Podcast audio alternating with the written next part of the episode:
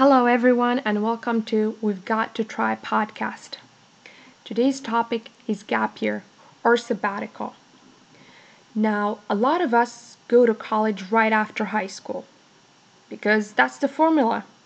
You finish high school, you go to college, you get a degree, and you get a, a secure job.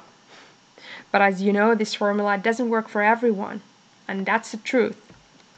So, if you don't have any life experience, if you don't have any real world experience, don't go to college right after high school. That's a bad idea because you'll end up wasting a lot of years in college studying something that you really don't care about. And you will only realize this after working a job. So instead, go take a gap year, try something different, go work different jobs, even if it's a crappy job at least if you try something and don't like it, you won't waste time in college studying it. And because for most of us, we make this decision of going to college based on our imagination. Oh, I want to be a doctor. I want to be a lawyer. I want to be a journalist. But we really don't. But we really have no idea what it's like to be a doctor or a journalist in the real world because we've never tried it before. And you can always go back to college once you figure once you figure things out. Once you find what you really want to be in your life you can always go back to college. If you're 22 if you're 30 it doesn't really matter.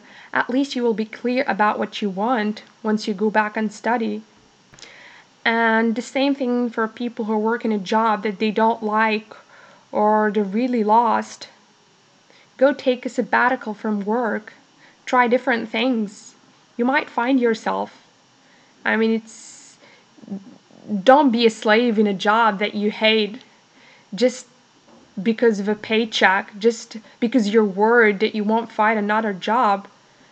I mean, that's crazy. So, that's my advice to you. If you really don't know what you want to be or what you want to do, you're unsure, go take take a gap year. If you're still in high school, don't go straight to college. And again, um, I'm not telling you what to do. You are the boss. I'm just giving you something to think about.